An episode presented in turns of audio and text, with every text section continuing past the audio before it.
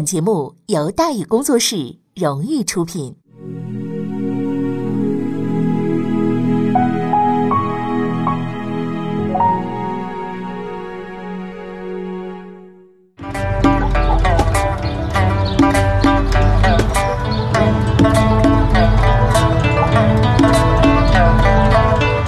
说书唱戏劝人方，三条大道走中央，善恶到头终有报，人间正道是沧桑。给您续上一杯茶，我慢慢的说，您细细的品。听大雨，话说明朝除了咱们广播直播以外啊，我们还在喜马拉雅独家网络发布。各位呢，可以登录喜马拉雅手机和电脑客户端，搜索“大禹茶馆”，选择收听。上期节目咱们说到哪儿呢？咱们说到。结党营私，张聪胜券在握，阴谋陷害夏言面临危机。彭泽接受了张聪的指示，离开了他的家。但是张聪没休息，连夜抄录了薛侃的文书，准备交给另一个人。哎，第二天呢，他进宫觐见了嘉靖皇帝，出示了那一份文稿。看着皇帝陛下那涨得通红的脸，张聪不慌不忙抛出了最后的杀招。啊，这是夏言指使薛侃写的。请陛下先不要发怒啊！等到他们正式上书，再做处罚。嘉靖强忍着愤怒点了点头。在他看来啊，这封大逆不道的奏折，那是一个让他难堪的阴谋啊，一定得进行追究，而且要进行彻底的追究。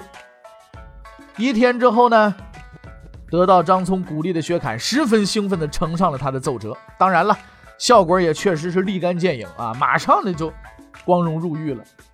虽然已经有了思想准备，嘉靖仍然是气得不轻。他看着这封嘲讽他生不出儿子的奏章，发出了声嘶力竭的怒吼：“啊！查清幕后主使，无论何人一并问罪！”啊，气死了！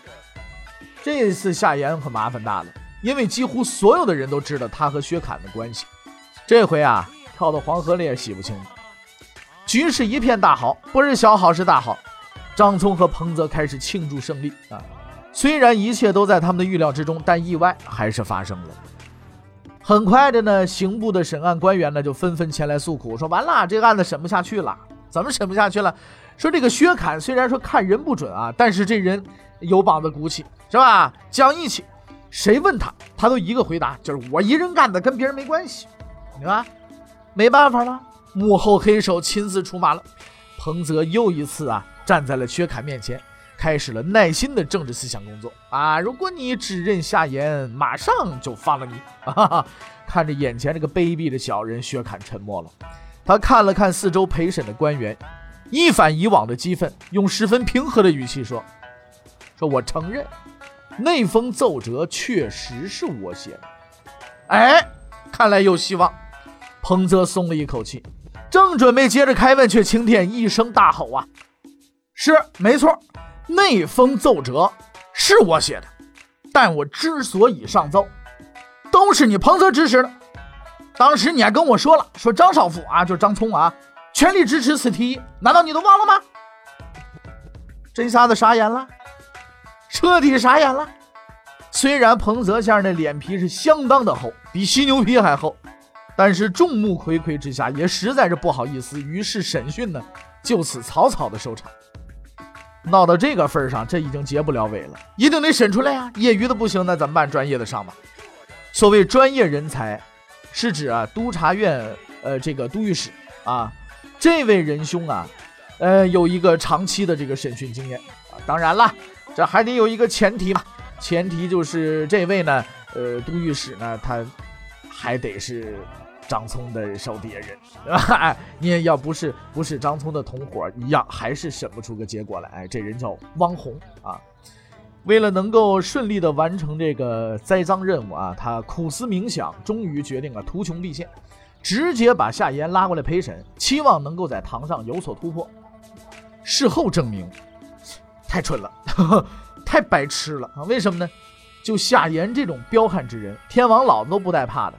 而汪御史竟敢找上门来，你说他是不是脑子进了水了？一场审讯就此变成了闹剧。你要说汪御史也算开门见山啊，刚开始审讯，矛头直指夏言，反复追问幕后主谋，甚至直接询问夏言：“你是不是参与过这事啊？”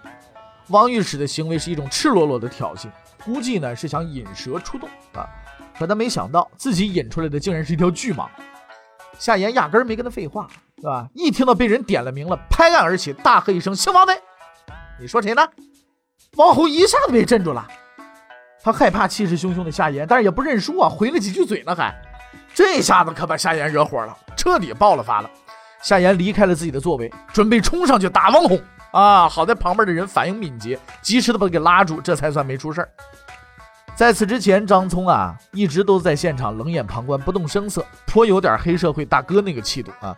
但是情况变化超出他的想象，那既然脸已经撕破了，那夏言也就顾不得什么了，一不做二不休啊，直接找到了后台老板，大声怒斥：“我告诉你，张聪，别以为我不知道，都是你搞的鬼，你到底想干什么？”这算什么？这已经算以下犯上了。张首府这边呢也不含糊，准备清清嗓门啊，准备反击呢，是不是？可还没等他做好热身，哎，一句响亮的话语突然横空出世，请张首府即刻回避此案。说这话的是人是谁呀？纪实中、孙应奎、曹呵,呵，应该说孙曹二位仁兄啊是有点法律修养的啊。因为他们的话放在咱们今天是有特定法律称谓的，叫当事人回避制度，对吧？可惜呢，他们虽然有律师的天分，张首府却没有法官的气度。准备送出去的骂人话，愣被噎肚子里了，你能受了吗？张聪气得眼珠子都蹦出来了啊！你们存心捣乱是不是？可是张聪站在原地憋了半天，才发现无话可说呀。掐架估计掐不过夏言。人家年轻啊，讲法律估计也讲不过这突然跳出来这孙孙曹两位律师，是吧？百般无奈之下，张大人只好走了人了。临走的时候，抛下一句愤怒的留言：“你们等着啊，跟灰太狼似的，是吧？”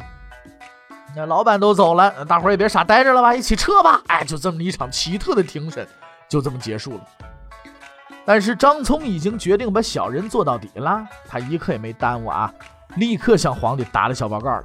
我告诉你啊，皇上，我发现一反动团伙啊，这团伙了不得了，组织严密，除了夏言以外，申请回避的两位法律专家也是资深的团伙成员。嘉靖表扬了张聪，把这三位仁兄一股脑儿都关监狱去了。张聪闻言大喜，太好了！哎呀，这件事看来算是解决了啊。可惜张聪先生忘了，嘉靖先生那智商比他高啊。于是嘉靖把那仨关起来之后，说了下边这句话：“那这么着，让他们从速审讯，把供词给我，我要亲自过目。”完了，你这下子玩不转了。冤枉到家的法律专家孙奎、曹辩自不必说啊，夏言呢也不好惹呀。想从他们口中得到供词，只怕是要等到清军入关了。更为严重的问题是，这几个人啊还打不得，毕竟他目前还不能划入敌我矛盾。这种领导主抓的案子，如果搞刑讯逼供的话，那最后只会是得不偿失啊！那怎么办？张聪两眼一抹黑，呃，没辙，就这么着。三法司多位同志搞了好几天，绞尽脑汁，终于得出了一个结果，上报了。呃，薛侃那奏折呀是自己写的，彭泽指认夏言指使啊，这玩意儿叫纯属诬陷，是吧？这是一个极其悲惨的结论啊！对张聪而言，极其悲惨。很快的。嘉靖呢，就做出了反应，他释放了夏言、孙应奎、曹辩，并且给予了亲切的慰问。但是事情没那么容易了结啊！嘉靖又一次发火了，他这辈子最恨的不是小人，而是敢于利用他的小人。张聪先生这就要倒霉呀！这回不是降级就是处分，没准还得罢官呢。而他没想到，嘉靖并没这么干。作为聪明的皇帝，他用了更为狠毒、别出心裁的一招。不久之后的朝堂之上，在文武大臣的面前，嘉靖突然拿出了一份文稿，面无表情对张聪说：“说这个是你交给我的，现在我还给你。”大伙儿都知道那是什么，于是张聪先生准备找个地缝钻进去。这件事办到现在，终于光荣谢幕了。最后呢，我们来陈述一下这件事的最终结果啊，张聪。因所设陷阱被揭穿，人格尽失，前途尽毁。彭泽因参与挖坑，获准光荣参军，是吧？充军，什么光荣参军呢？为国家边防事业继续奋斗去了啊！薛侃虽说并非受人指使，但是骂皇帝没儿子，这个犯罪证据是确凿的。免官贬为庶民啊。夏言，监狱免费参观数日，还包食宿。出狱，最终的胜利者就是他。嗯，读言勿问，这是史书上写的，是吧？就是夏言，没有任何的问题，没人问他任何的罪。张聪这下算是废了。虽说他四肢健全啊，没什么明显缺陷，但是从政治角度来看，他已经是一不折不扣的一个残废了。皇帝不喜欢，大臣不拥护，连他的同党都纷纷转做他的地下党了，唯恐被人知道和张大人有关系。形成鲜明对比的是呢，夏言先生现在嚯红的发紫，热的发烫，但凡是个人就知道这哥们了不得，张首府都不在话下，那谁还能挡住他的路啊？于是，一时之间呢，夏言的家里边门庭若市啊，前来拜访者那叫络绎不绝。什么堂兄了、表弟了、远房亲戚了、同年同门了、旧时邻居了、小时候给他一块糖的大爷了，啊，大爷他们家的三叔四婶二大全都找上门来了，弯来绕去就为了说明古老的命题啊，苟富贵莫相忘啊！哎，而在朝廷之中，啊，深夜上门攀谈是吧？白天实在不方便嘛，对吧？指天赌咒发誓效忠者更是不计其数啊！这一切都被张聪看在眼里，抱着临死也要蹬两腿的决心啊！他使出了最后一招，什么招数啊？致仕，要求退休。这招通俗说来呢，就是避避风头，等待时机啊，是一个比较古老的招数了。无数的先辈们呢，曾经反复的使用这一招，也充分说明了其可靠性和有效性。可是遗憾的是呢，这一招啊，对夏言不管用。因为面对大好形势，夏言并没有被冲昏头脑，他始终牢记自己的打工仔身份，全心全意的为自己的领导就是皇帝服务。早请示晚汇报，从不接档。嘉靖先生一看，嚯，好同志！哎呀，这是我最想要的啊！一高兴，大笔一挥，给了个部长，礼部尚书。于是张聪那个希望彻底的破灭了。嘉靖十年，公元一五三一年，他退休回家，不久之后又跑回来了。几年之间，来来去去，忙的是不亦乐乎。可惜的是啊，无论他怎么闹腾，始终没人搭理他。正所谓，不怕骂，就怕没人骂。混到了骂无可骂的地步，那就真的已经该滚蛋了。嘉靖十四年，公元一五三五年，张聪申请退休。这回是真心实意、童叟无欺，就是想退了。经反复挽留（括号一次），由于本人态度坚决（括号不想混了），哎，皇帝陛下终于批准了。好吧，那么想回去回去吧。嗯，已加以表彰，发给路费。蓦然离京的张聪踏上了回家的路。十一年前，也就是嘉靖三年，他正是沿着这条道路春风得意迈入京城。十余年的风雨飘摇，由小人物而起，却也因小人物而落。世道变化，反复无常啊，不过尔尔啊。但是张聪并不知道，其实他是一个十分幸运的人。对比后来几位继任者，这位老兄已经算是功德圆满了。他亲手燃起了嘉靖朝的斗争火焰，但是这火可没烧着他，实在是阿弥陀佛，上帝保佑，真赚了。当然了，张聪先生能够得到善终，还得怪他自己啊！这个不争气，和即将上台那几位大腕级权臣比起来，他这个智商和权谋的水平啊，完全跟人家不在一个档次上。张聪走了，啊，想起当年争爹的功劳，嘉靖呢多多少少也有几分感伤。但是我们有理由相信，皇帝大人的感情是丰富的，心理承受能力是很强的，而为了国家大计，要忘记一个人。也是非常容易的啊，very easy，是吧？所谓天下为己任，通俗解释就是天下都是老子的，天下事儿就是本人的私事。所以，对于胸怀天下、公私合营的皇帝而言，张聪不就是个木偶吗？现在第一个木偶已经用废了，那我们就换下一个好喽，对不对？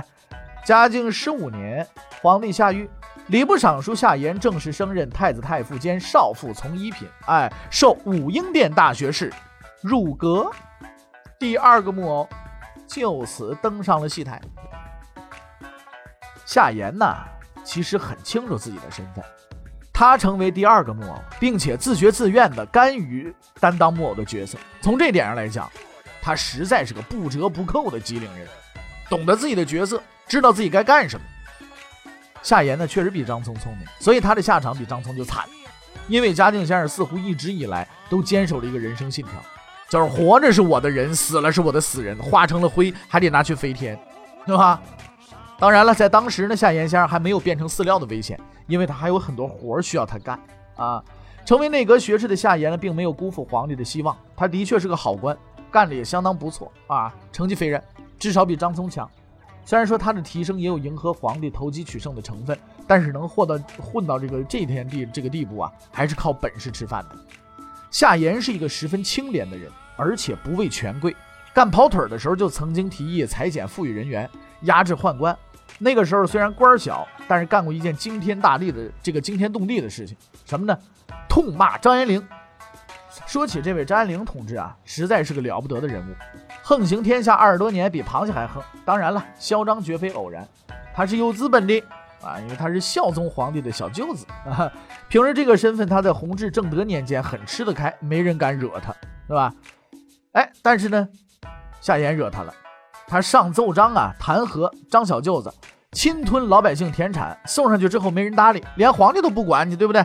你要知道，当时是嘉靖初年，皇帝大人自己的事儿没忙活明白呢，是不是啊？怎么能忙活这这个是吧？爹都没弄明白了，忙活你这事儿啊？哪有时间管？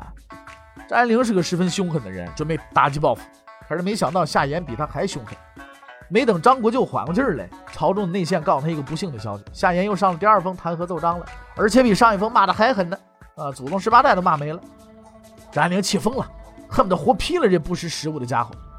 不过对于夏言的攻击呢，他也不担心，毕竟此人人微言轻，没人搭理他，翻不起多大风浪来。如他所料，第二封奏折依旧没有回音儿。然而没多久，他又收到消息，不行了，夏言第三封奏折又上去了。那这人莫不是疯了吧？夏言疯了没有？夏言没疯，但是张爱玲却真的要被逼疯了，因为夏先生的奏章并不只是上中下三集，而是长篇连载。之后，夏言又陆续出版了奏章系列之痛骂张爱玲第四、第五、第六、第七部，这才就此打住。之所以打住，是什么原因呢？不是夏言半路放弃了，说上了这些奏折没有用，我不干了，不是，而是因为这个事儿啊解决了。奏折一封接一封，连皇帝陛下被搞烦了，什么玩意儿？怎么老来这个？于是他在忙于争爹的斗争之中呢，专门抽出了宝贵的时间料理了张爱玲，退回了霸占的田地。他宁可得罪张国舅，也不敢再惹夏先生了。这就是夏言的光辉历史。当日的夏行人就敢动朝廷高干，现在成了夏赏书、夏大学士，那估计除了阎王爷之类的传说人物，天地之间已经没有他搞不定的人物了。那么夏言是不是有他搞不定的人呢？他的特点又有哪些呢？欲知后事如何，且听下回分解。